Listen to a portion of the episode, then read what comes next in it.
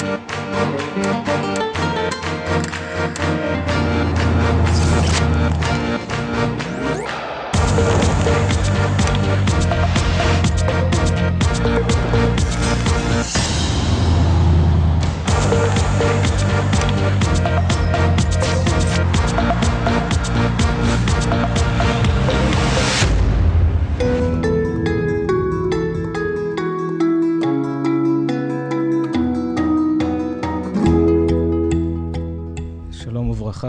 טוב, ומן הראוי להתבונן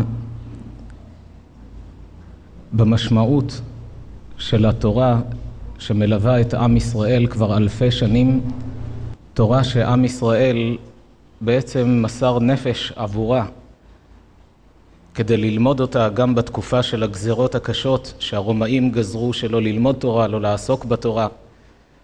רבי עקיבא היה יושב ומלמד תורה, תפסו אותו, סרקו את בשרו במסרקות של ברזל. מה בעצם טמון בתורה הזו שעם ישראל כל כך מסר נפש עליה? ומהי התרומה של התורה לאדם, לא רק מההיבט הרוחני בחיי העולם הבא, אלא גם כאן בחיי העולם הזה. נפתח בדברי דוד המלך בספר התהילים, פרק י"ט. הוא מתייחס שם לראייה שלו, איך הוא רואה את התורה, כמובן שכתב את הדברים ברוח הקודש, אז יש בזה מוסר השכל גדול עבורנו, מה מסתתר מאחורי תורת ישראל. המזמור דווקא מתחיל בעניין שונה לחלוטין, למנצח מזמור לדוד, מזמור מפורסם שרבים מכירים אותו, השמיים מספרים כבוד אל, ומעשה ידיו מגיד הרקיע. יום ליום יביע עומר ולילה ללילה יחווה דעת, אין עומר ואין דברים, בלי נשמע קולם. דוד המלך אומר שהוא עומד ומתפעל מהיופי של הבריאה. השמיים מספרים כבוד אל. כשאדם מסתכל בכוכבים, במערכת האדירה הזו של כל היקום, הוא עומד נפעם, הוא פתאום קולט את גדולת האלוקים. עד כמה הוא קטן לפני האלוקים שברא את כל היקום האדיר הזה. אז השמיים מספרים כבוד אל. מה פירוש מספרים? פעם מישהו שמע אותם מדברים? אז הוא אומר, אין עומר ואין דברים, בלי נשמע קולם. בלי שהם ידברו, אתה שומע אותם, רק תפתח את עצמך, תהיה מוכן לשמוע, אתה תשמע. כי באמת אדם שחי בעולם מתפעל מהיופי של כדור הארץ, מהמורכבות של העולם, והוא אומר לעצמו, תשמע, אלוקים גדול, תראה איזו עוצמה הוא עשה. אבל ברגע שהוא קולט עד כמה כדור הארץ קטן ביחס לכל היקום, הוא פתאום מבין שמה שהוא חשב שהוא יודע מגדולת השם, הוא בעצם לא יודע שום דבר. זו אחת הסיבות שהקדוש ברוך הוא ברא יקום כזה גדול, אף על פי שלכאורה היה מספיק שיברא את כדור הארץ עם בני אדם, נתן להם את התורה, שמש, ירח, וזהו, אפשר להסתדר. למה צריך יקום כזה אדיר של כל הגלקסיות, כל הכוכבים? אחת הסיבות, כדי שהאדם, דווקא מתוך ההתפעלות של האדם מכדור הארץ, מהשמש והירח, הוא עלול להמעיט בגדולתו של האלוקים. למה? כי הוא אומר לעצמו, תשמע, אלוקים גדול. כמה הוא גדול? יצר כדור הארץ, יצר שמש, יצר ירח, אז הוא בעצם מצמצם את האלוקים למגבלות האלה. אבל כשהוא פתאום מגלה שכל זה כלום ביחס ליקום, הוא מבין שבעצם המושג אלוקים הוא הרבה יותר גדול והרבה יותר רחב והרבה יותר עמוק מכפי שזה נראה לעינינו. אז זה אומר דוד המלך שהשמיים מספרים כבוד אל, אדם שיוצא ורואים, יש המון אנשים שהניצוץ נדלק להם בלב שיש בורא לעולם והתקרבו לתורה ולמצוות, דווקא בזמנים שהיו בחיק הטבע, במקומות שוממים ורואים פתאום את השמיים כשנמצאים בעיר, גם כשמסתכלים לשמיים, לא רואים באמת את כל הכוכבים. התאורה של העיר מקלקלת את הראייה האמיתית של מה שיש ברקיע. אבל אדם שנמצא במדבר, נמצא ביער, נמצא בים, ולפתע מסתכל לשמיים כשיש לילה עם שמיים בהירים, הוא עומד נפעם, עומד מתפעל, הוא פתאום מרגיש את גדולת האלוקים. בכל הארץ יצא קבם ובקצה תבל מלהם, לשמש שם אוהל בהם, ממשיך דוד ומתפעל מהיופי של היקום.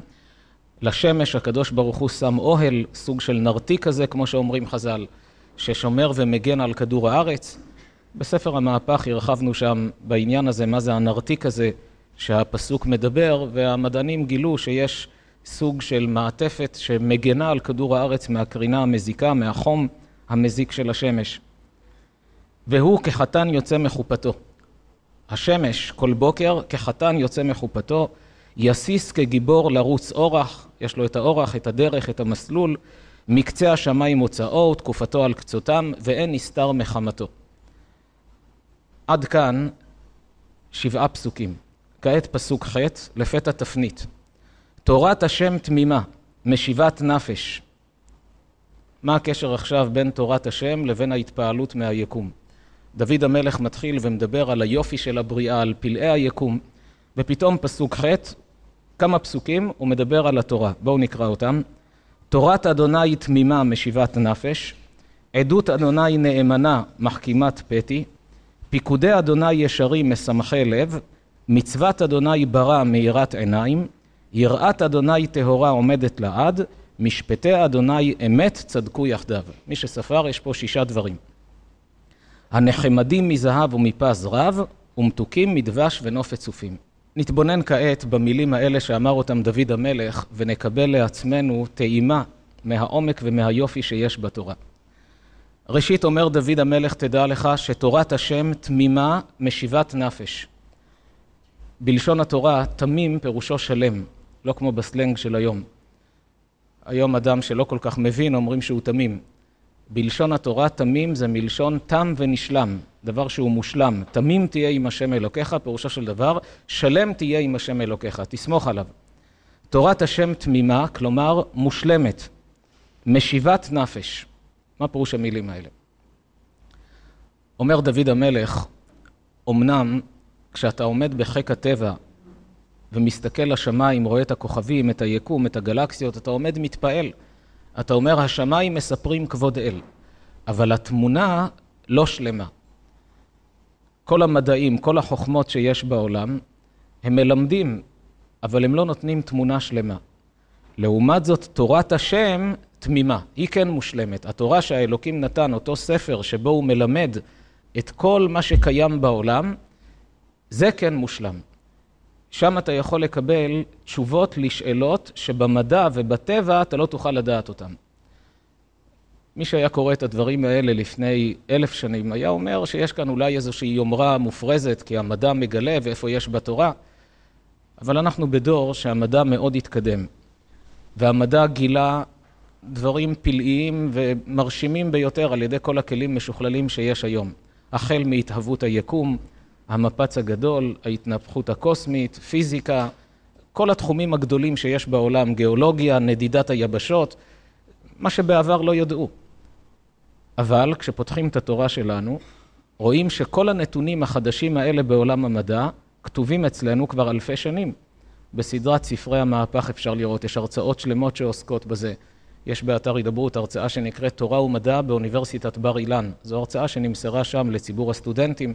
על ששת ימי בראשית במדע ובקבלה. ושמעתי מלא מעט אנשים משכילים, חכמים, בעלי ידע גדול במדע. כשנחשפים למידע הזה עומדים נפעמים. איך יכול להיות שהדברים כתובים אצלנו כבר אלפי שנים, אם זה בפסוקים של התורה, בספר הזוהר שמגלה את סודות התורה. אבל דוד המלך כבר מאז אומר, תורת השם תמימה. כלומר, אם אתה רוצה להתפעל באמת, אז נכון, יש את ההתפעלות מהשמיים מספרים כבוד אל מכל המערכת הטבעית. אבל המערכת הזו לא יכולה לתת לך תשובות מלאות ומושלמות כמו התורה עצמה. אז מי שמחפש חוכמה, מחפש ידע, תורת השם תמימה, משיבת נפש. היא מרגיעה. כל אדם שהוא עם נפש חוקרת, הוא תמיד חי בסוג של סערה פנימית. אני רוצה תשובות לשאלות. איך העולם נברא? ממה האדם עשוי? מהי תכלית הבריאה, מהי תכלית החיים, מה אני עושה פה בכלל, מה נכון להתנהג, האם שווה להתחתן או לא שווה, בשביל מה אני צריך להתחתן. שאלות גדולות שצפות ועולות במהלך החיים, ואדם אמיתי, הוא מחפש אמת. הוא לא רגוע, הוא בוער בתוכו עם שאלות. מה משיב לו את הנפש, מרגיע אותו? תורת השם תמימה משיבת נפש. שם מקבלים תשובות על כל השאלות. איך הקדוש ברוך הוא ברא את העולם? ממה האדם עשוי? האם יש חיים לאחר המוות? מדענים יכולים להעלות כל מיני השערות, כל מיני תיאוריות, אבל תיאוריות עולות ונופלות. אם היום מדברים בהתלהבות על תיאוריה מסוימת, לא ברור שהיא תישאר מחר. כשניוטון גילה, דברים התפעלו ממנו. במשך הזמן התברר שהוא לא צדק בכל. בא איינשטיין, גאון, התפעלו ממנו. במשך הזמן התברר שהוא לא צדק בכל, עם כל הכבוד לגדולה שלו. כך כל מדען יודע, אני בונה תשתיות לקראת המדען שיבוא אחריי, והוא ישפץ ויסדר את מה שאמרתי היום. לעומת זאת, תורת השם תמימה. זה מעין הסיפור שמספרים על הרב שך, זה אומנם מזווית אחרת, שהוא ביקר בבית החולים הדסה עין כרם, ביקר חבר, תלמיד חכם שהיה מאושפז שם. הרב כבר היה ישיש מאוד, קרוב לגיל מאה. הוא נפטר בגיל מאה ושש או מאה ושלוש, הוא נפטר. היה כבר קרוב לגיל מאה, וכשהמנהיג של כל עולם הישיבות, כשבבית החולים שמעו שהרב שך מגיע, אז מנהל מחלקת הלב יצא לקבל את פניו, מנהל בית החולים, ומנהל מחלקת הלב ליווה אותו פנימה למחלקה שלו, ביקרו את החולה. הייתה התרגשות והתפעלות גדולה. כשיצאו משם, מנהל המחלקה, פרופסור ידוע עם שם בינלאומי, מלווה אותו לרכב, ובדרך הרב פונה אליו ואומר לו, יש לכבודו מכונית? אמר לו, כן. איזה? אמר לו, מרצדס. כולם זקפו אוזניים. ממתי רב ישיש בגיל קרוב למאה, שפרוש מכל ענייני עולם, אכפת לו באיזה רכב הפרופסור נוסע? מתי קנית את הרכב? והוא עונה לו בסבלנות, רב גדול, עונה לו בדרך ארץ, לפני חצי שנה. לפני כן לא היה לך רכב? היה לי. אז למה קנית חדש? אמר לו, כבוד הרב, הרכב ההוא היה גם מרצדס, אבל כמה שנים משתכללים, מחליפים דגם, החברה מדי, וברוך השם יש כסף, אז קונים. אמר לו הרב, זאת אומרת שבעולם הרכבים, כל כמה שנים יש מה לשפר ולשפץ, גם במכוניות הכי משוכללות שיש. נכון, כבוד הרב? אמר לו, אומרים עליך שאתה אחד המומחים הגדולים בעולם לניתוחי לב. אתה בקיא כל פרט בלב, כל עורק, כל... אתה יודע בדיוק כל החדרים, הכל איך עשוי שם בצורה הכי מושלמת, אתה בין הבקיאים בעולם. אם הייתי שואל אותך כעת, האם יש לך רעיון להציע לעשות איזשהו שיפוץ בלב? אם היו שואלים אותך עכשיו, תן רעיונות, אחרי שאתה מומחה כל כך בלב, מה יש לשפר, מה יש לשפץ, אולי יהיה עדיף שיהיה פה עוד איזה עורק, או שזה מיותר, או שהחדר הזה צריך לעבור יותר שמאלה. יש לך רעיונות לייעול? הוא אף פעם לא חשב על זה. עצר לרגע, הרהר, ככה סרק במחשבה את הלב. אמר לו, לא, לא כבוד הרב, הלב פשוט מושלם. הרב מאוד התרגש והתפעל. אמר לו, אז תגיד לי אתה, מי עשה את זה? מכוניות צריכים לשפץ כל כמה שנים. לב כבר קיים אלפי שנים, אתה אומר, אין מה לשפר, אין מה לשפץ. כמומחה אתה אומר. הפרופסור התלהב יחד איתו, אמר לו, רק אלוקים. שניהם יחד התפעלו.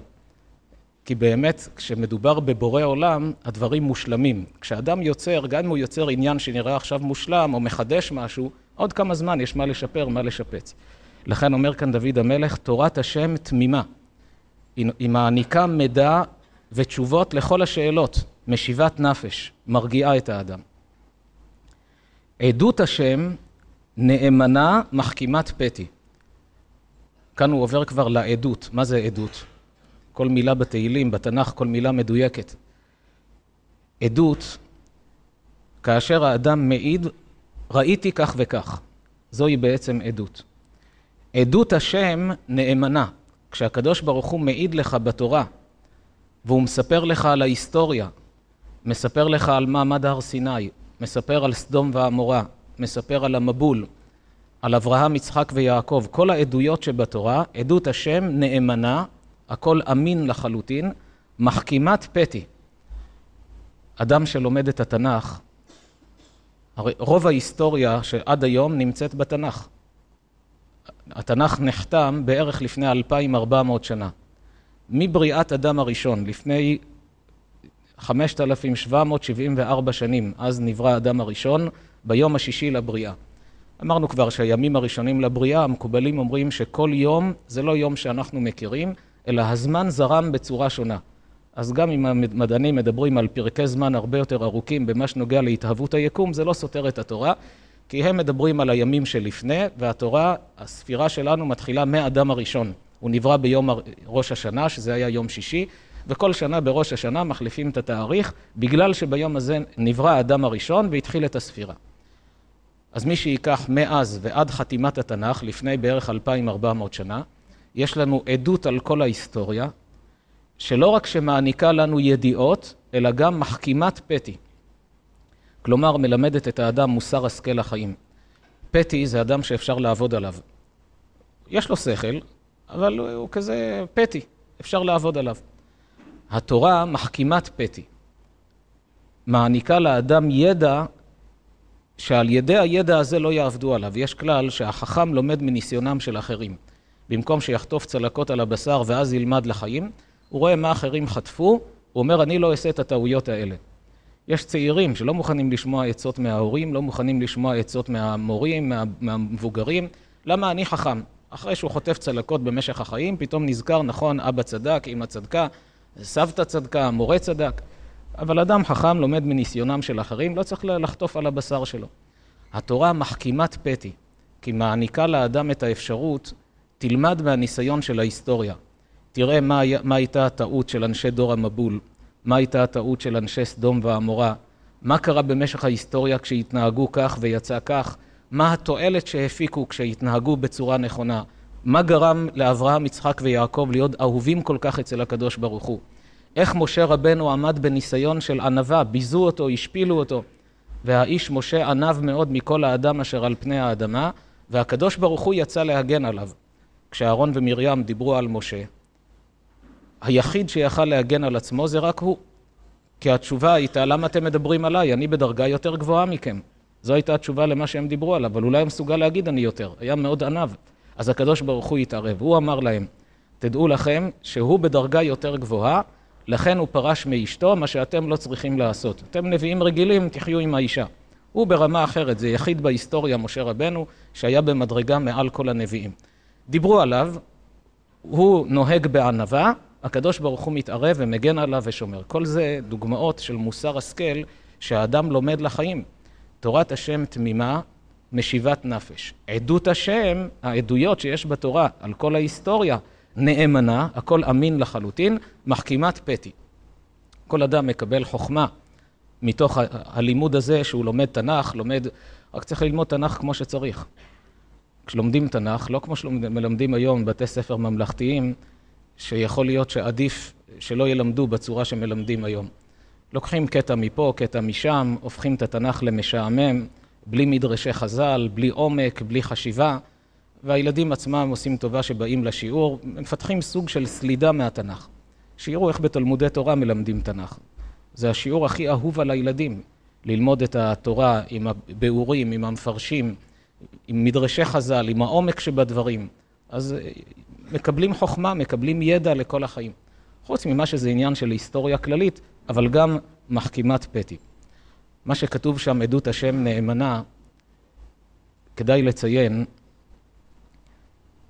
במשך 200 השנים האחרונות היו המון טענות של היסטוריונים וארכיאולוגים נגד התנ"ך, בטענה שמי שכתב את התנ"ך לא דייק בנתונים. המון טענות כאלה היו על התנ"ך. התחילו עם ביקורת המקרא, וכל אחד מסוג של, אפשר לקרוא לזה, גאווה שחצנית כזו, התנשאות מעל התורה. כי הם התייחסו לתורה שזה כתיבה של בני אדם.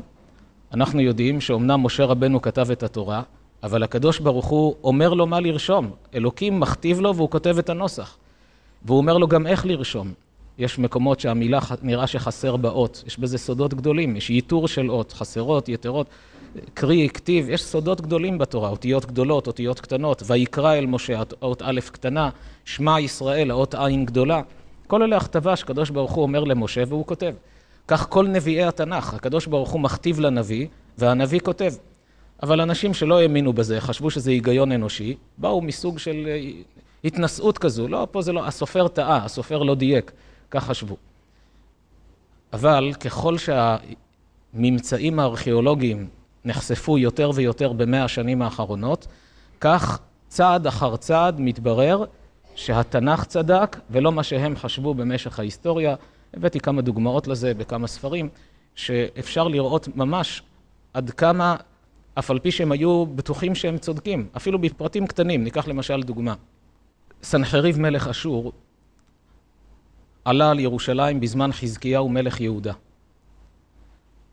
בתנ"ך כתוב שהעם מאוד נבהל, עם ישראל מאוד קמו בבוקר, רואים את חומת ירושלים מוקפת בצבא אדיר, היו לו 165 אלף ראשי גייסות. המפקדים לבד היו 165 אלף. אז כמה צבא היה שם. בירושלים כזו קטנה וכולם היו לומדי תורה, לא היה להם אה, עוצמה צבאית שיוכלו להתגבר.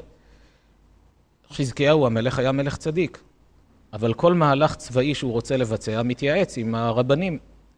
קרא לישעיהו הנביא, התלמיד חכם גדול הדור, אמר לו, מה כבודו אומר, האם ניכנע או לא ניכנע? העם רוצה להיכנע, כי אין סיכוי.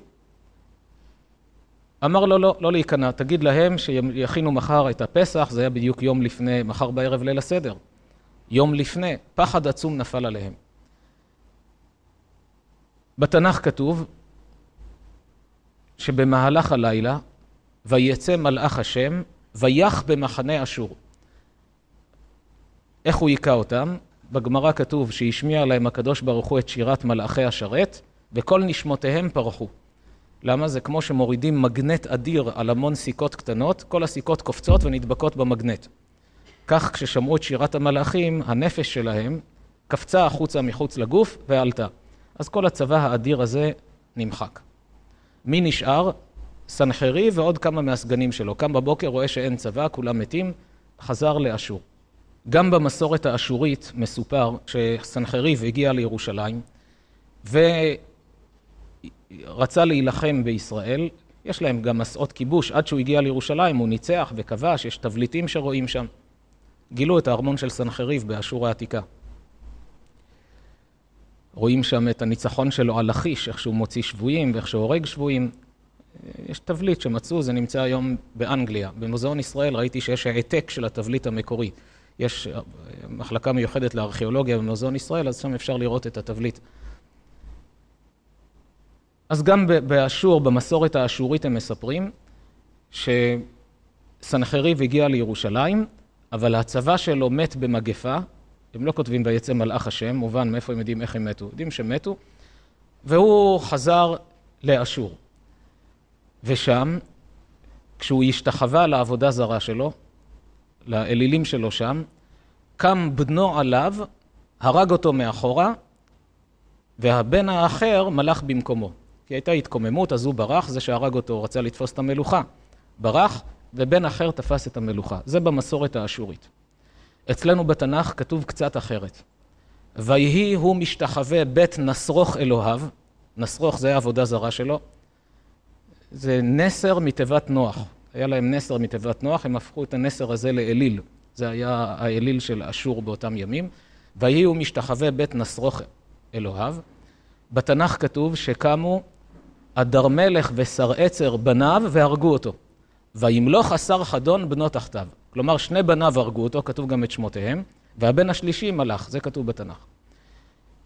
אצל ההיסטוריונים, כשרואים נתון שיש בהיסטוריה האשורית, שבנו הרג אותו, בתנ"ך כתוב שני בניו הרגו אותו. לדעת ההיסטוריון, מי צודק? ההיסטוריה האשורית היא צודקת, הם יודעים את ההיסטוריה. התנ"ך זה ספר שנכתב בארץ ישראל. מבחינתם זה היה נחשב שיש כאן איזו טעות כלשהי, שהסופר טעה, חשב ששניים הרגו אותו. זה פרט קטן. אבל כשחפרו שם בארמון סנחרי ומצאו מאותה תקופה תבליטים, כתוב שם בפירוש ששני בניו הרגו אותו. בניגוד גמור למסורת האשורית שהייתה במשך כל הדורות. זה אומר דוד המלך, עדות השם נאמנה. תדע לך כל פרט הכי קטן שיש עדות בתנ"ך, תדע שזה נאמן לחלוטין. לא צריך להיבהל אם פתאום באים ואומרים שהארכיאולוגים מצאו דבר שהוא לא בדיוק. זה אומר שיבוא זמן והם ימצאו את הטעות שלהם ויגלו שהתנ"ך צודק. פרופסור יגאל ידין היה סגן ראש הממשלה ומגדולי הארכיאולוגים של ארץ ישראל. חיבר ספר בשם חצור, הוא חפר את חצור העתיקה. הוא כותב שם כמה תענוג היה לחפור כשתנ"ך ביד אחת ועת חפירה ביד השני. היה חופר, ועד כדי כך הוא אומר שהפועלים היו יהודים שעלו ממרוקו, זה היה בתקופת קום המדינה, לא היו מלומדים, משכילים, לא למדו באוניברסיטה כמוהו, אז עבדו שם בחפירות. הוא אומר שהוא כאדם לא דתי, והם היו נשים דתיים, היה אומר להם, תחפרו כאן, אתם תגלו פה את השער של העיר. רואים תל של עפר, חופרים, מגלים את השער של העיר. חשבו שהוא נביא, ככה הוא מספר שם, שהם התפעלו ממנו, איך הוא יודע. אבל הוא אומר שאיך הוא ידע, לפי איך שבתנ"ך הוא למד את הדברים, הוא הבין שכאן צריך להיות שער, ופה צריך להיות, על פי הנתונים של התנ"ך, הוא יכל, אז הוא אומר שזה היה תענוג לחפור כשעת חפירה ביד אחד, והתנ"ך ביד השני. עדות השם נאמנה, מחכימת פתי. פיקודי השם ישרים, משמחי לב. מצוות אדוני ברא, מאירת עיניים.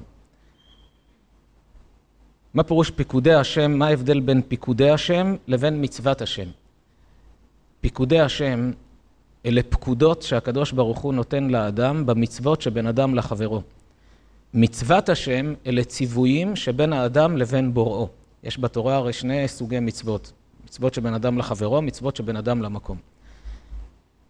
ההוראות שיש לנו בתורה, הפקודות בבין אדם לחברו, פיקודי השם ישרים, משמחי לב. קודם כל, ההוראות האלה הן ישרות. אין הוראות עקומות ומעוותות שגורמות לנוגדנים. באומות העולם אפשר לראות דתות שונות, יש הוראות בבין אדם לחברו שמיישמים אותם, אין להם ברירה, אבל זה מאוד מקומם אותם. למשל, בנצרות יש הוראה, אם לקח לך אדם את הבגד העליון, תן לו גם את הבגד הפנימי. כלומר, אם מתנפל עליך אדם, חטף לך את החולצה ובורח, תגיד לו, רגע, שנייה, תוציא גם את הגופייה ותיתן לו. ככה הוראה. למה? זה, כאילו צדיקים. כל אדם שמקבל הוראה כזו, זה מקומם אותו. לא די שהאדם הזה לקח לי את הבגד, אני עוד אתן לו גם את הבגד הפנימי, איזה מין דבר זה? ביהדות אין הוראות כאלה. הבא להורגך, השכם להורגו. תגן על עצמך, תשמור על עצמך, אל תיתן שירמסו אותך. נכון, יש מצוות חסד, מצוות נתינה, אבל תהיה מאוזן. פיקודי השם ישרים, משמחי לב. כל ההוראות שבין אדם לחברו, מה התורה מצווה אותנו? לדון לכף זכות, צדקה, חסד, נתינה, התחשבות בזולת, לא לקחת ריבית מהאדם כי אתה גומר אותו. ידוע, אנשים מגיעים למצוקה, לווים כספים בשוק האפור, נגמר להם החיים. התורה אוסרת עלינו לקחת ריבית. ההיתר היחיד, מה שעושים בבנקים, זה על ידי היתר עסקה, שזה שטר מיוחד שהופך את העסק לשותפות, אבל התורה לא מתירה לקחת ריבית גם אם אתה מתכוון לעשות טובה לחבר שלך. כל המצוות שבתורה, פקודי השם ישרים, משמחי לב. כשהתורה מצווה אותנו, למשל, לא לדבר לשון הרע. אפילו דבר שהוא אמת, אם זה לא לתועלת ואין היתר הלכתי, אסור לדבר. אם לא היה חיוב כזה מהתורה, כולנו היינו מדברים לשון הרע באופן שוטף. ראיתי מישהו, משהו, בן אדם, יש לו נטייה כזו לספר, רוצה לספר.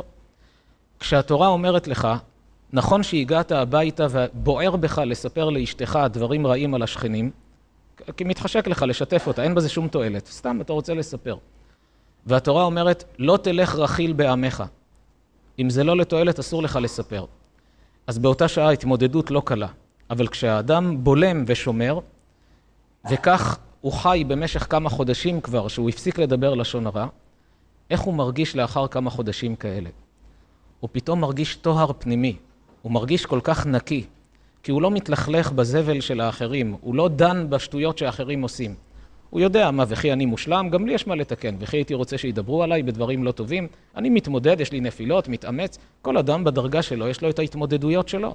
מה העניין לדבר ולרחל על אחרים? אם זה לתועלת, אז לא רק מותר, מצווה. יש לך חבר, עומד לעשות עסק בשותפות עם אדם אחר, ואתה מכיר את האדם האחר הזה שהוא נוכל. הוא הפיל כבר כמה אנשים, לוקח להם את הכסף ובורח. יש לך איסור לומר לחבר, אל תתעסק איתו, האדם הזה נוכל כי זה לשון הרע? לא רק שאין איסור, זה מצוות השבת אבדה. יש מצווה לומר לו, אל תתעסק עם האדם הזה, הוא נוכל, אל תאבד את כל כספך. אבל כשאין בזה תועלת, אומרת התורה, אל תדבר לשון הרע. גם אם זה אמיתי. אדם שחי עם המצוות של התורה בבן אדם לחברו, הוא נכנס לאיכות חיים. גם איכות חיים במה שנוגע לחיים הפרטיים שלו, ואפילו מבחינת החברה והסביבה, האקלים הופך להיות אקלים נעים. נתאר לעצמנו בניין שכל השכנים נזהרים שלא לדבר לשון הרע. שכונה שכולה נזהרת שלא לדבר לשון הרע. משפחה, כמה זה נפלא.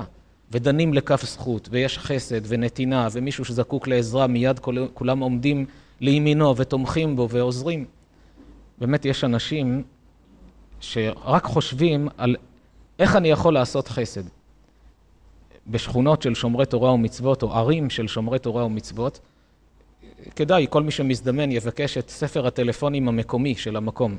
כל עיר כזה, יש כזה ספר טלפוני מקומי, ולפתוח את מחלקת הגמחים. כמה סנגוריה זה עושה בשמיים רק לראות את הדפים האלה. ממש כמו חוברת שלמה של ענייני חסד, שאנשים בביתם פותחים את הבית, מי שרוצה אפילו באמצע הלילה, זקוק לאותו עניין, יכול לבוא, לנקוש, לקבל. מי רוצה לקום באמצע הלילה? אבל יודעים שאם עכשיו מישהי נתקעה בלי מטרנה והתינוק בוכה, ופתאום, אז יודעת שבבית הזה יש גמח מטרנות, אפשר לבוא לקחת, יש גם מוצצים שם, אם בדיוק המוצץ עבד ולא מוצאים, אפילו דברים כאלה קטנים. יש אפילו גמח השבת אבדה של ילדים. זאת אומרת, כל השכונה יודעים שאם ילד נעלם, שואלים מה קורה שם, והורה שמוצא ילד, או אדם שמוצא ילד ברחוב, לוקח אותו לשם. זה, זה המקום. יש גמח השבת אבדה ארצי, עניינים שונים. פקודי השם ישרים, משמחי לב. מצוות השם ברא. מה פירוש ברא? מלשון בורית, בורית זה סבון, נקייה. מצוות השם נקייה, מאירת עיניים. אדם שרואה זכוכית שניקו אותה והיא מצוחצחת ובהירה, אתה מסתכל, או משקפיים נקיות, זה מאיר את העיניים. מצוות השם ברא מאירת עיניים. למה כאן הוא לא אמר משמחי לב כמו במצוות שבין אדם לחברו? מצוות שבין אדם לחברו, אנחנו חווים אותם רגע רגע, אז זה מיד משמחי לב. מצוות השם, במבט ראשון, אתה לא מבין מה העניין להניח תפילין. מה העניין לא להתגלח בסכין? מה העניין לעשות הבדלה במוצאי שבת? שאלות שצפות ועולות במצוות שבין אדם לבין הבורא, כשנראה כאילו לא תרמתי כלום לאנושות אם עשיתי כך או אחרת. אבל כשאתה לומד את הדברים מבפנים, לומד את סודות התורה, אתה רואה כמה עומק יש בזה, איך גוף האדם בנוי, איך התפילין מתלבשות בבחינת קוצו של יוד, מה ההשפעה הרוחנית, למה התפילין בנויות עם ארבע פרשיות כאן ולא... אתה נכנס לרבדים העמוקים, מצוות השם ברא מאירת עיניים. פתאום אתה מקבל אור בעיניים, מקבל פתאום הבנה, אתה אומר, שמע, זה מדהים. יש גם אנשים שמקיימים מצוות עשרות שנים, אבל מקיימים, כי ככה אבא עשה, אז ככה אני ממשיך. אבל לא למדו בישיבה, לא, לא, לא הלכו לשיעורי תורה כדי להבין למה, להיכנס לעומק. במשך הזמן, עם החיים, לומדים. פתאום הוא מרגיש שהוא קיבל אור בעיניים, אומר, אני עושה את זה עשרים שנה, אף פעם לא ידעתי את הסיבה. כעת אני מבין איזה עומק יש בזה, מה התרומה שזה נותן לי. כמובן שטעות תהיה לומר שאני לא מקיים מצוות שבין אדם לחברו כל זמן שאני לא מבין למה. זה כמו שטעות לומר, אני לא לוקח תרופה כל זמן שאני לא מבין מי היצרן ואיך התרופה מפרקת את החיידק ואיך עשוי החיידק וממה בדיוק נדבקים. טוב, זה תלמד באוניברסיטה, אז אתה תדע את התשובות על כל השאלות. אבל כל זמן שאתה צריך את התרופה, תיקח את התרופה. זו טעות לומר, אני לא לוקח את התרופה כי עדיין לא למדתי. כך במצוות, אני מדגיש את העניין הזה כי יש שאלה מצויה שאנשים שואלים, תראה, אני בבן אדם לחברו מאוד משתדל, אבל במצוות שביני לבין אלוקים, אני לא, לא, לא רואה בזה צורך. סך הכל אני בן אדם טוב, תשאל את כולם, אני עוזר לכולם. אבל שלמות של אדם, גם במצוות שבין אדם לחברו, גם במצוות שבינו לבין האלוקים, אתה רוצה ללמוד, תלמד, אדרבה, זה טוב שתלמד, תצא לשיעורים, תחכים, תלמד. וברגע שלומדים, מגלים שמצוות השם ברא, כמה היא נקייה, כמה היא טהורה, מאירת עיניים. מעניקה לאדם אור. פסוק י' יראת אדוני טהורה עומדת לעד, משפטי אדוני אמת צדקו יחדיו. אלה שני הדברים האחרונים מתוך השישה. יראת השם טהורה עומדת לעד. יש מצוות שהאדם עושה אותן רק מתוך יראת כבוד לאלוקים.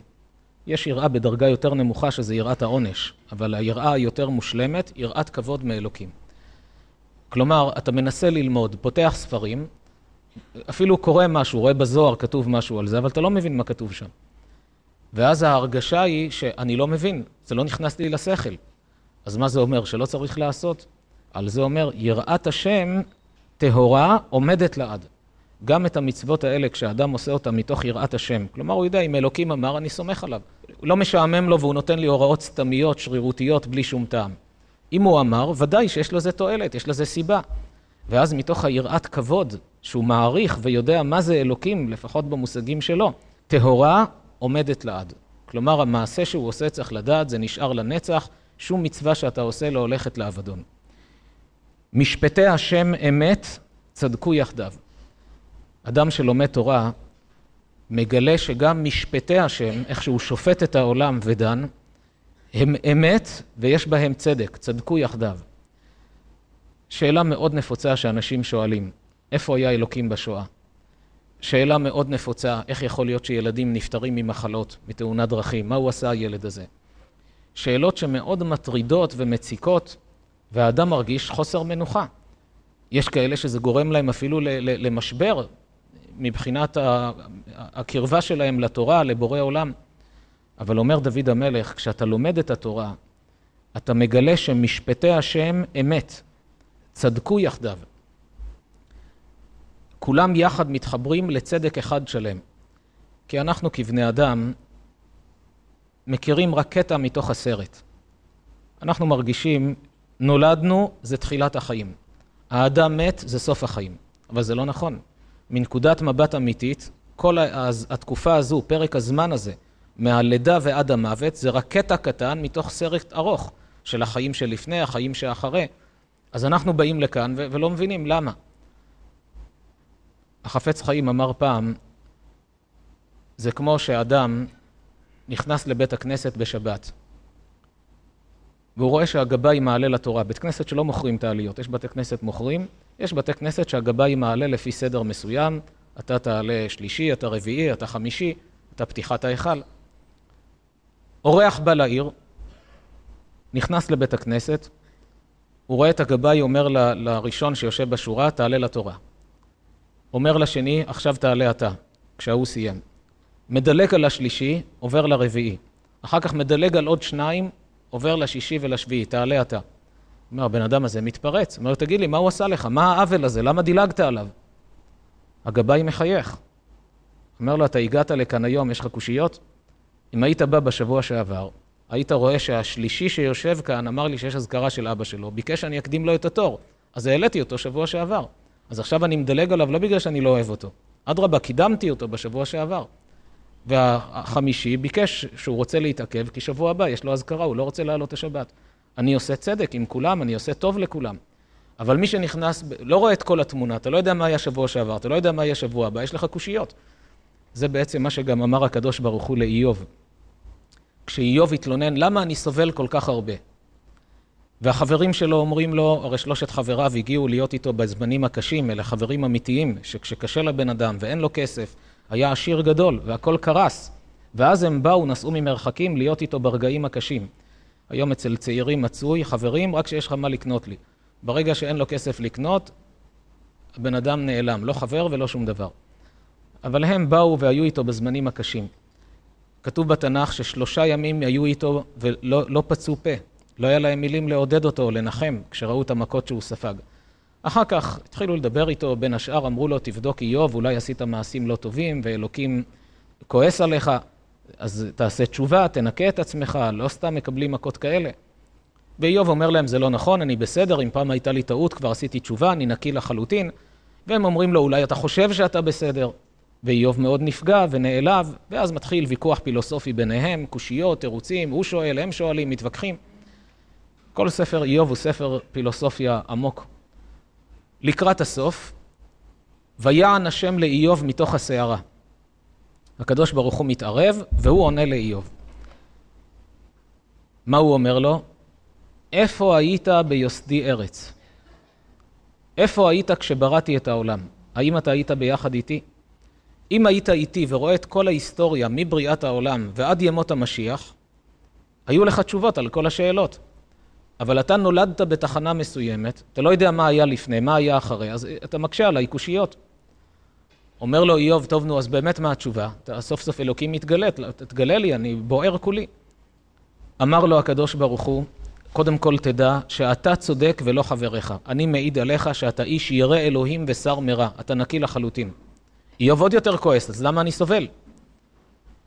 הראה לו הקדוש ברוך הוא את דמותו של תרח. תרח היה אביו של אברהם אבינו. אומר לו הקדוש ברוך הוא, מי זה? אתה מזהה אותו? לא יודע מי זה. הוא אומר לו, זה אתה. בגלגול הקודם, אתה, איוב, היית תרח, והפרנסה שלך הייתה ממכירה של עבודת אלילים. הכשלת את הרבים. אז נכון שעכשיו אתה צדיק, אבל יש לך כתם מהגלגול הקודם, שאתה צריך לנקות אותו. כשתסיים את הניקיון הזה, אתה שוב תחזור למעמדך, לגדולתך, אבל המכות שאתה חוטף זה לנקות אותך, לטובתך, לטהר אותך. זה מה שכתוב, משפטי השם אמת צדקו יחדיו. כשאדם לומד תורה, הוא מקבל גם תשובות לשאלות שמטרידות אותו, על שאלות של אמת, של יושר, של צדק עליון שקיים בעולם. מסכם דוד המלך את כל ששת הפרטים הגדולים האלה שנמצאים בתורה, ואומר, הנחמדים מזהב ומפז רב, ומתוקים מדבש ונופת צופים. מה פירוש הנחמדים?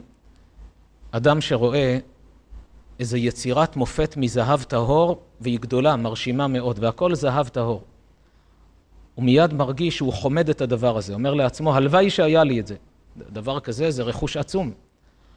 על התורה אומר דוד המלך, על דברי תורה, הנחמדים, אנשים חומדים אותם, מי שמגלה מה זה תורה, הוא חומד את התורה, רוצה ללמוד אותה, יותר מזהב ומפז רב. זהב זה זהב פשוט, פז זה זהב באיכות יותר גבוהה, גם בזהב יש כמה דרגות. הנחמדים מזהב ומפז רב, גם איכות וגם כמות, הרבה.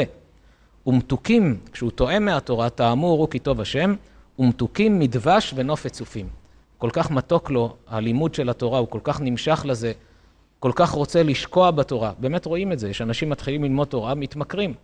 אפילו מרגישים כבדות שהם צריכים ללכת לעבודה.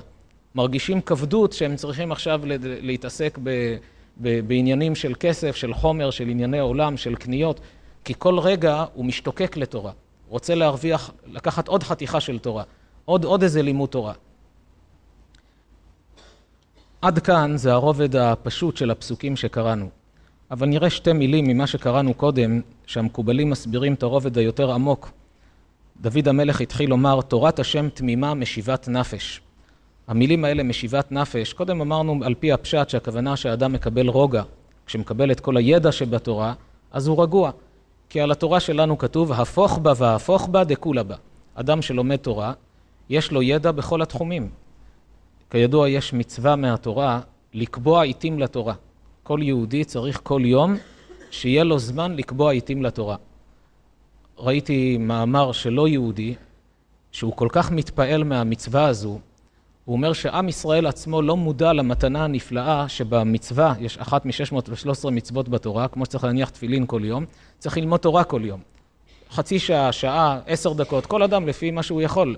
יש גם פרנסה, יש עניינים אחרים, על מה שהוא יכול, צריך להקדיש כל יום, לנצל כל רגע פנוי ללימוד תורה.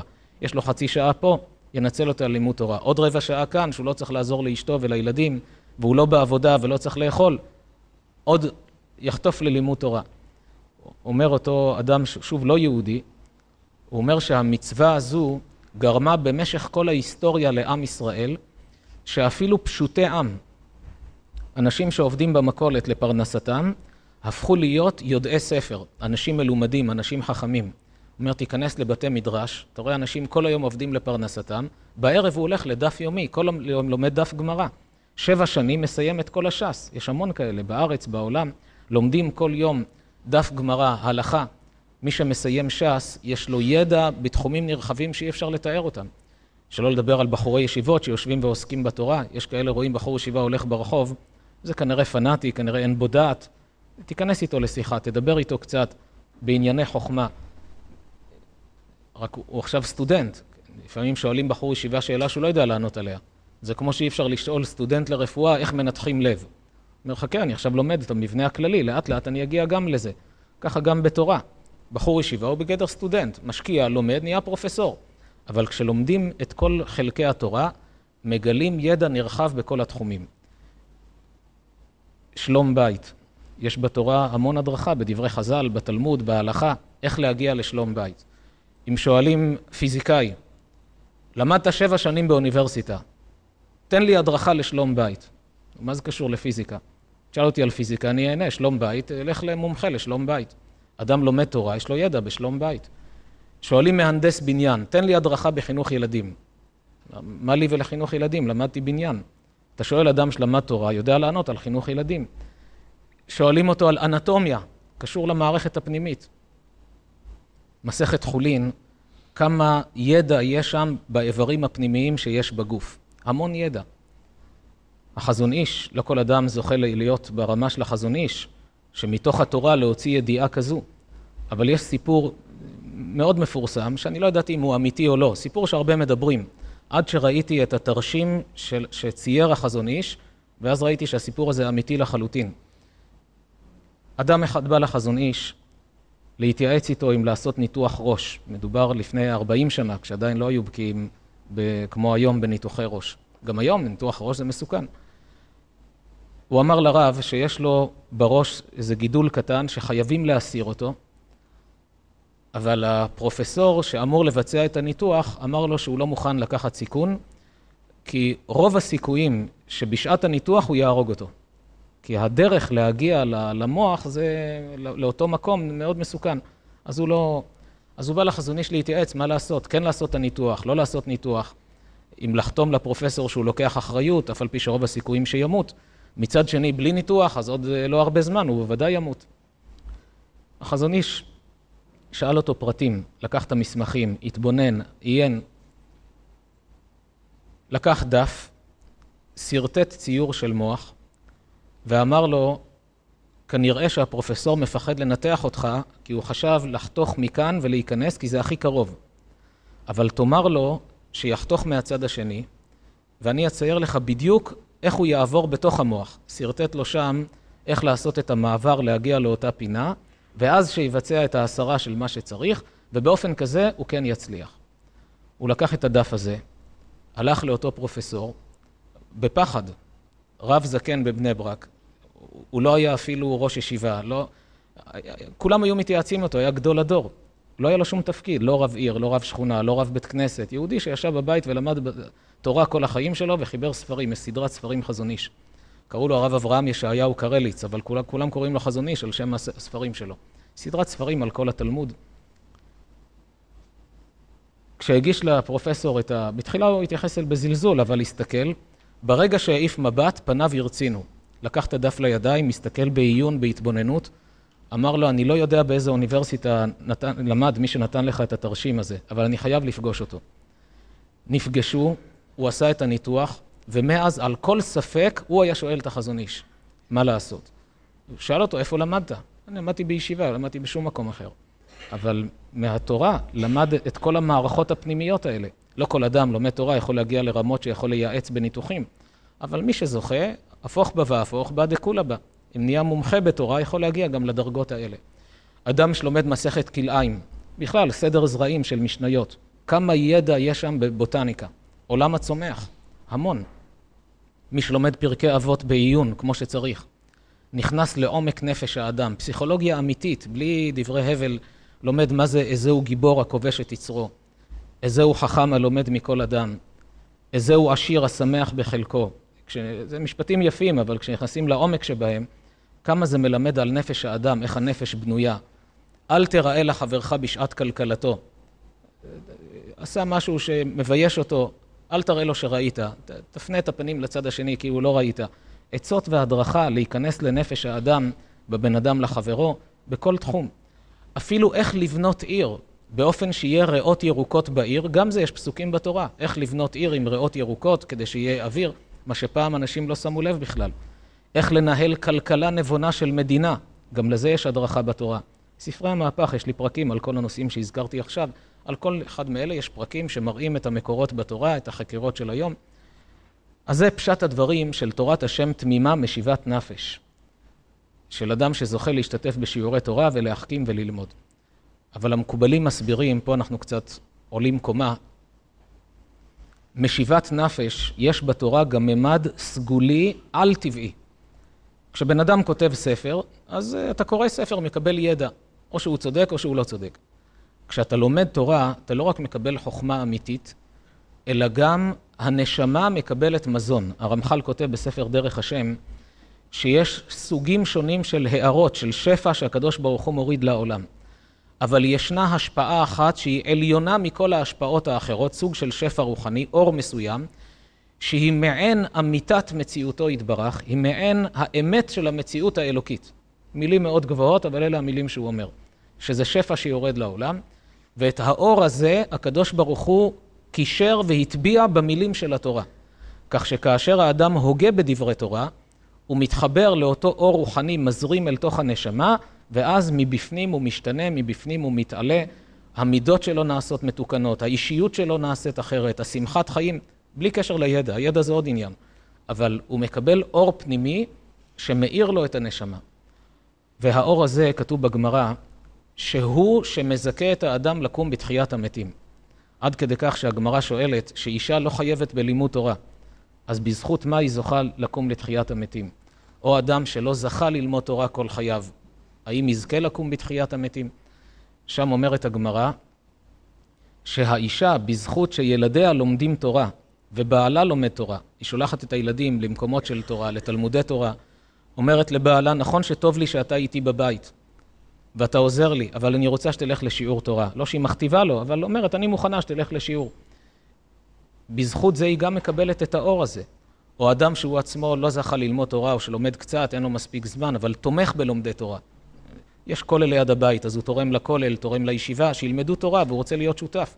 יש כאלה עושים הסכם משכר וזבולון. אני משלם לכולל על אברך, ואני שותף איתו בלימוד שלו. כמה עולה להחזיק אברך לחודש? אני משלם, אני רוצה להיות שותף בהחזקה של התורה. זה עצמו נותן לו את האור של התורה שמקים אותו בתחיית המתים. זה כתוב בגמרא. מה ההסבר? הרב מבריסק נתן לזה הסבר מעניין מאוד. יש לו ספר שנקרא בית הלוי. הוא כותב כך: יש מה שמוגדר תשמישי מצווה ויש מה שמוגדר תשמישי קדושה. למשל, תפילין שמניחים. האם הוא תשמיש מצווה או תשמיש קדושה? תפילין זה תשמיש קדושה. יש בו קדושה. יש בו כתב של אה, פרשיות מתוך הספר תורה, הוא תשמיש קדושה. אמנם הוא תשמיש, משתמשים בו בתור כלי להניח תפילין, אבל יש בו קדושה. לעומת זאת, החוטים של הציצית נקראים תשמישי מצווה. הם לא תשמישי קדושה. מקיימים בהם מצווה, אבל אין בהם קדושה. למשל, ציצית ישנה, לא חייבים לשים אותה בגניזה. תפילין, צריך להניח אותם בגניזה, אסור להשליך אותם. אבל ציצית, אמנם לא זורקים באשפה עם כל הזבל, זה לא מכובד. אבל אין בה קדושה. סיימנו להשתמש בציצית, אפשר להניח אותה באיזה מקום שהיא תתבלה, ולא לא צריך דווקא לשים אותה בגניזה. זה נקרא תשמישי מצווה, כי אין בזה קדושה. לא כתוב שם איזה פרשיות מתוך התורה, כדי שיהיה בזה קדושה ממש. אותו הדבר הסכך של הסוכה. זה תשמיש קדושה או תשמיש מצווה? תשמיש מצווה, אין בו קדושה. הסתיים החג, לא זורקים אותו להשפעה, אבל אפשר להניח אותו ברחוב ויקחו אותו, יזרקו אותו באיזה מקום. אומר הרב מבריסק, הגוף שלנו הוא סוג של כלי, ואנחנו משתמשים בו לפעילויות שונות של מצווה, של קדושה. האם הגוף הזה הופך להיות תשמיש קדושה או תשמיש מצווה? תלוי מה עשינו איתו. אם עשינו איתו מצוות, אבל לא למדנו תורה אף פעם, אז הגוף הזה הוא תשמיש מצווה, עשינו איתו מצוות. אבל אין בו את האור של התורה. אם אין בו את האור של התורה, הוא לא תשמיש קדושה. ותשמיש מצווה, אפשר לזרוק אותו. לכן כשהגוף נקבר, הוא נשאר שם תמיד, לא קם בתחיית המתים. אבל אדם שלמד תורה, או תמך בתורה, יש לו קשר לתורה, אישה שרוצה שהילדים שלה ילמדו תורה, שבעלה ילמד תורה, אף על פי שלא חייבת בלימוד תורה. האדם עצמו, הגוף עצמו, מקבל את האור הזה של התורה, והוא הופך להיות תשמיש של קדושה. ותשמיש של קדושה חייב להישמר לנצח. לכן, כשמגיע הזמן של תחיית המתים, עדיין בעצמות יש אור, סוג של אור מסוים, אור באלף. הוא נמצא בקבר, שלד, אבל השלד הזה יש בו מה שקוראים המקובלים הבלה דה גרמה, סוג של עדים רוחניים שעדיין נשארו בעצמות האלה. זה לא כמו אבן, זה נראה כמו אבן, אבל לאמיתו של דבר יש בו את האור הרוחני של התורה, וכך כשמגיע הזמן של תחיית המתים, עצם הלוז הולכת ומתפתחת, וכמו שאומר הזוהר הקדוש, נבנה ממנה גוף שלם, וכך האדם קם לתחיית המתים. נסיים בשאלה מעניינת שכל אדם שקצת מתבונן במעגל השנה היהודי שואל את עצמו, למה את שמחת תורה, לקחת ספרי תורה ולרקוד ולשיר ולחגוג, אנחנו עושים בשמיני עצרת. מסיימים את כל החמישה חומשי תורה, מתחילים שוב מבראשית, אז עושים את הריקודים ואת השמחה. למה לא בחג השבועות? היום שקיבלנו את התורה, היינו צריכים לשיר ולרקוד ולשמוח. למה ממתינים עד אז? אמנם, דרך אגב, נציין, אדם שכל שבת מתפלל בבית כנסת במניין, כל שנה מגיע שמחת תורה, סיים את כל החמישה חומשי תורה. איזה קניין זה. הוא מחבק את הספר תורה ורוקד איתו, יש לו על מה לרקוד, סיימתי את הספר. כל שבת קוראים פרשה בבית כנסת, שמחת תורה, כל שנה מסיימים את כל התורה. אבל למה לא בחג השבועות? מספרים, כדי להסביר את העניין הזה, מלך אחד גדול וחשוב, יש לו אימפריה אדירה ובת יחידה. מי שיישא את ביתו עתיד להיות המלך הבא. כל הנסיכים בעולם מאחלים לעצמם להיות החתנים שלו. מראיין נסיכים בזה אחר זה, אף אחד לא נראה לו. למה זה יש לו מידות רעות, גאוותן יותר מדי. זה לא חכם, ההוא לא גיבור, זה לא יפה. כל אחד יש לו חיסרון אחר. אמר לעצמו, אזלו הנסיכים, שלא יהיה נסיך. מצידי, אקח אפילו אזרח פשוט, אבל שיהיה בו את כל המעלות שאני מחפש. אסף את כל השרים, אמר להם, תסתובבו מחופשים במדינה, תחפשו לי אדם, לא מעניין אותי מהו, אבל שיהיה בו את כל מה שאני מחפש. מסתובבים, מראיינים, שואלים, אחרי כמה חודשים מגיע אליו שר הפנים למלך, אומר לו, אדוני המלך, אני חושב שמצאתי בחור כלבבך. תספר לי עליו. אמר לו, הוא עובד כעיקר בשדה, עבודה מאוד בזויה ביחס למלך, כן, זו עבודה יפה מאוד, אבל ביחס למלך, תמיד בבוץ, תמיד בתוך הבגדים מלוכלכים, בגדי עבודה. אבל יפה תואר, גיבור, נבון, חכם, בעל מידות טובות, עקבתי אחריו, עשיתי לו מבחנים, בחור מדהים. לדעתי אתה תאהב אותו. המלך מיד שלח את הכרכרה המלכותית שלו, ההוא עובד בשדה עם המעדר, פתאום עוצרת כרכרה מלכותית, יורדים שרים נכבדים, המלך קורא לך. לי, המלך, מה לי ולמלך? המלך אמר שתבוא עכשיו. טוב, שנייה, אני אתקלח, אלבש בגדי שבת, אני אבוא. המלך אמר, תבוא עכשיו איך שאתה. מרוב שהיה להוט, המלך רוצה... טוב, מה יכול לעשות? עלה.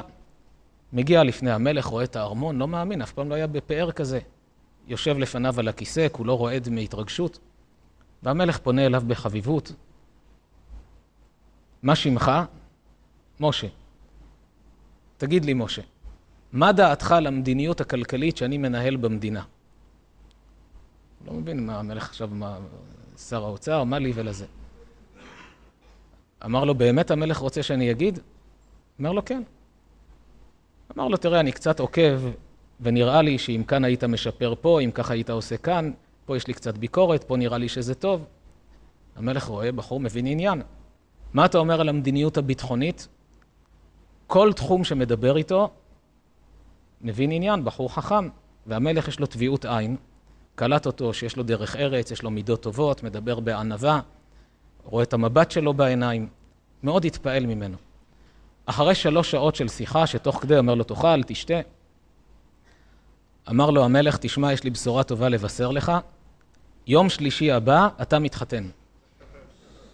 אני, אין לי כלה, עם מי אני מתחתן? אמר לו, יש לך כלה.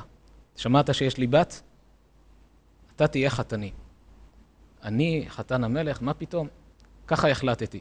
לך לבית, תודיע להורים, תתכוננו, חתונה על חשבוני, אתה מסודר. טוב, החתונה נחגגה ברוב פאר והדר, ההוא בהלם. בחודשים שאחרי, המלך עוקב אחריו לראות האם הוא לא טעה בבחירה, התפעל ממנו מרגע לרגע יותר ויותר. בדיוק מה שהוא חיפש. אוהב אותו, מעריך אותו, מרעיף עליו מתנות, חיבה. כך חלפה שנה. לאחר שנה, חתן המלך מבקש פגישה. המלך מיד מפנה זמן, מכניס אותו, מקבל אותו בחביבות, מחבק אותו, מנשק אותו, מושיב אותו לימינו. אמר לו החתן, אדוני המלך, יש לי בקשה אולי קצת מוזרה, ואני מקווה שתסכים. אני רוצה שתארגן לי שבוע הבא חתונה חדשה עם בתך. עוד הפעם חתונה. אתה נשוי כבר, מה חתונה? אני אגיד לך את האמת, אני כל החתונה בכלל לא הייתי שמח. הייתי עצוב, אני רוצה להרגיש חתונה עם שמחה. המלך קצת נפגע, מה, לא טוב לך שאמרתי לך להתחתן עם הבת שלי? למה היית עצוב? אמר לו, אני אסביר לך. כשאמרת לי שאני מתחתן עם בתך, כל הדרך הביתה, אמרתי לעצמי, מי יודע איזו מכוערת הבחורה הזו. שאף אחד לא רוצה אותה, והמלך לוקח עיקר וכופה אותו להתחתן עם בתו. הגעתי לאולם, אני רואה את בתך יפת תואר. משהו נדיר, איפה יש יופי כזה בעולם? אמרתי, אולי יש לה איזו מחלה נסתרת שלא ניכר עליה, ולכן המלך מחתן אותה איתי. אני עוקב אחריה, רואה שאחרי שנשואים כמה חודשים, רואה שהיא בריאה. אמרתי, אולי יש לה איזו מחלת נפש שמתפרצת אחת לחצי שנה. ו, ולכן המלך ככה... אבל עכשיו הוא אומר, חלפה שנה, אני רואה שבלי קשר לזה שהיא, שהיא בתך, הייתי מאחל לעצמי בחורה כזו, כלילת המעלות. יפת תואר, נבונה, חכמה, מידות טובות, יראת שמיים, כל מה שבחור רוצה בבחורה יש בה. והיא גם בתך. כעת אני רוצה חתונה חדשה, והפעם אני ארקוד מכל הלב. אני באמת אשיר מתוך שמחה. אומר המגיד מדובנה, זו הסיבה שאנחנו לא חוגגים בחג השבועות, אלא בשמחת תורה. חג השבועות קיבלנו כלה, יודעים מי היא? לא מכירים אותה עדיין. אלוקים כפה עליהם הר כגיגית, קחו תורה. טוב, אתה אלוקים, אתה אומר ניקח, נעשה ונשמע. מה אפשר לעשות? אי אפשר להגיד לך לא, אבל לא יודעים מי הכלה הזאת. אחרי שסיימנו ללמוד את כל התורה, משנה לשנה בשמחת תורה מסיימים את כל המחזור, עכשיו יודעים שהכלה הזו, כמה היא יפה, מחכימת פתי, מאירת עיניים, כמה היא טובה, נותנת אור לאדם, שמחת חיים, בריאות, עושר, הדרכה, גם איך ליהנות מהחיים, להיות מאוזן, לא להקצין אחרי שום כיוון. אז האדם הופך להיות שמח באמת, לוקח את הכלה הזו שקוראים לה ספר תורה, מחבק את הספר, מנשק אותו, רוקד איתו, יודע, קיבלנו כלה טובה. השם יזכה את כולנו, שנזכה תמיד להיות מאושרים ושמחים, להפיק את מירב התועלת בחיים, אמן ואמן.